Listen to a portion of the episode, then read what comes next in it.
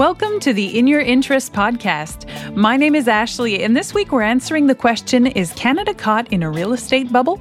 So, hello, Sebastien. Hello, Ashley. As always, great to have you back on the podcast today. Very happy to be here.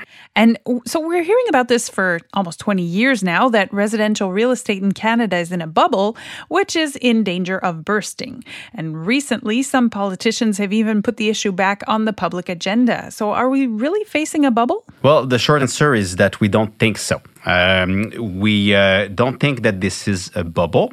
And uh, the topic, as you said, has been very, uh, let's say, uh, making headlines since uh, 20 years, and even more so outside of the country. So when foreigners are looking at Canada, they're saying, well, something fishy is happening here. But when you do the homework, you realize that there's a very, uh, very specific reason why housing is behaving such. And and it has a lot to do with demography. But before we move to the explanation here, uh, I just want to say that I have an issue with the use of the word bubble around housing because, you know, I went uh, to, to the dictionaries, you know, to, to see the definition of a speculative bubble. And the definition is that. Uh, a speculative bubble occurs when the price of an asset rises excessively beyond its fundamental value. So it's easy to say prices have been up, up, up, thus it is a bubble. But when you have a, a bubble that, that, that appears, typically it's fueled by speculative behavior. So when economic agents like investors or become over optimistic. Uh, about a theme. They start to anticipate that the prices of this asset or these assets will continue to rise. They invest in the hope of reselling in the short run at a higher price and to make a profit when a bubble bursts, and through time we've seen multiple bubbles that have burst, on average, the price tends to fall by about 70%. So when a Ooh. bubble bursts, you have real pain. And just for example, the tech bubble of, uh, of 2000, uh, the peak for the NASDAQ was on March 27 of 2000, and the bottom was on October 7, 2002. So over, let's say, two and a half years, the price of the NASDAQ went down by 83%. So it's not just a speculative thing. This is an index that, you know, serious investors mm-hmm. uh, play play in. But uh, you know, when a bubble bursts, you get this kind of damage, minus eighty three percent. Irrational behavior causes bubbles, uh, although it's usually genuine economic fundamentals that just kickstart the movements. Like if you went into a time machine today, going back to the mid 1990s, and you talk to someone, and so that person will say, "Well, I think the internet is going to take over the world," you would know for a fact that they were that they were right on that call. It's just that the enthusiasm that happened after that, and all of the bad news that the, the good news that became priced in pretty quickly, pushed too far, and at some point we needed to have you know fall back to earth. Same thing happened with the railroads in England in the 1840s. So. Uh, American real estate in the 2000s, you know, artificially low interest rates uh, to bolster the U.S. economy in the, work, uh, the, the, wake of the 2001 recession, financial deregulation. It was a different uh, story there. But uh, here in Canada, right now, when we look at the fundamental value, we see that demographics is playing a very important role. But prices have gone up a lot all the same. Should people be worried? Of course,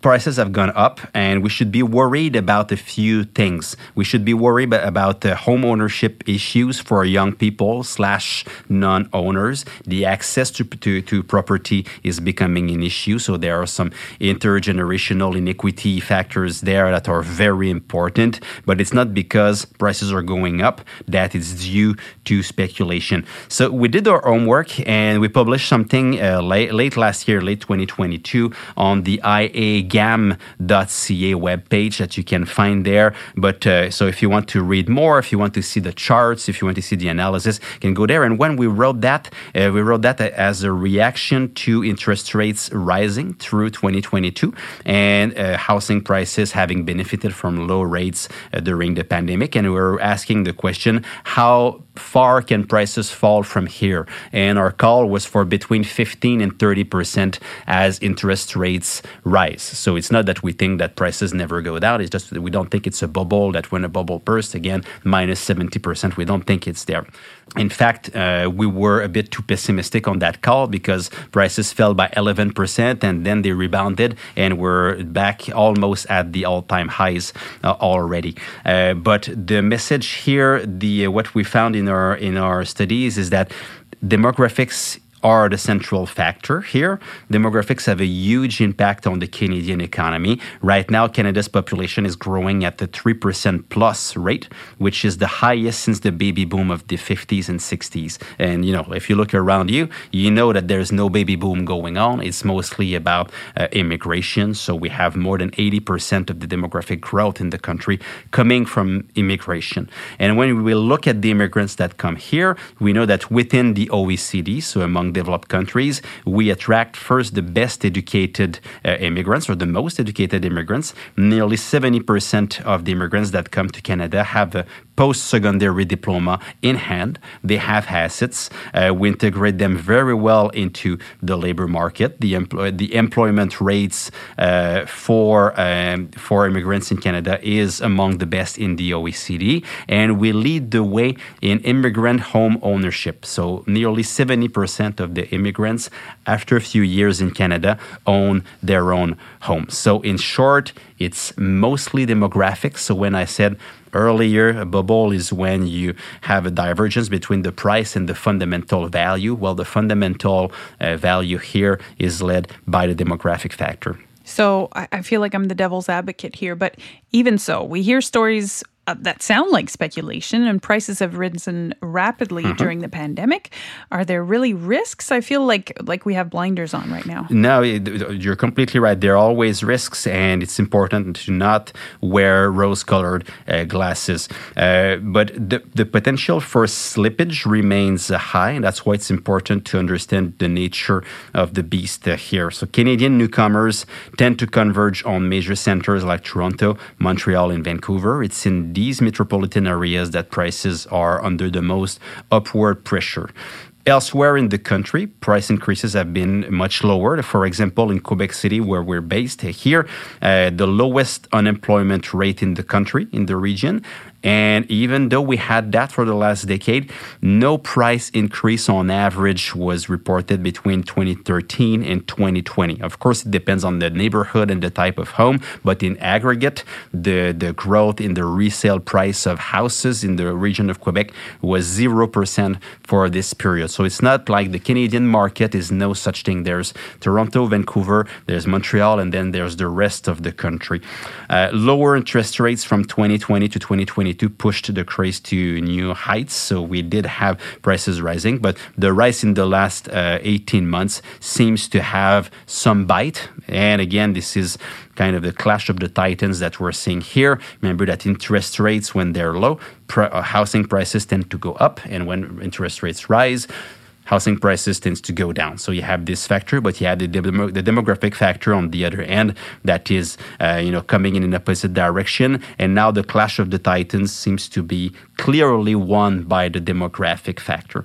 And just to maybe looking forward and just to end on another statistics here we look at the current rate of population growth and the pace of new housing construction in this country, just to accommodate all of these new uh, immigrants, would have to more than double just to accommodate, you know, the, the, the, people coming in. So a quick calculation suggests that you would have to double the construction workers in this country, and there's 1.5 million construction workers. So you would have to double that just to uh, just to balance supply and and demand. So this doesn't suggest that prices are about to crash. Quite the contrary, we should continue to see somewhat more upward pressure year in, year out on housing. Uh, and in the long run, again, it's more, I'm more worried about the social issues around access to property than about a bubble that is just about to burst. We would need to see an exodus of population out of this country for a scenario like that to happen. And it's not something that we foresee. Wow. Well, thank you very much. Very interesting topic. Sebastien, you are awesome. Thank you for your expertise. And uh, for our listeners, don't forget to subscribe to our podcast so you don't miss any future episodes. And we will see you next week. Love this podcast? Want to know more about economic news? Follow our In Your Interests podcast, available on all platforms. Visit the economic news page on ia.ca or follow us on social media.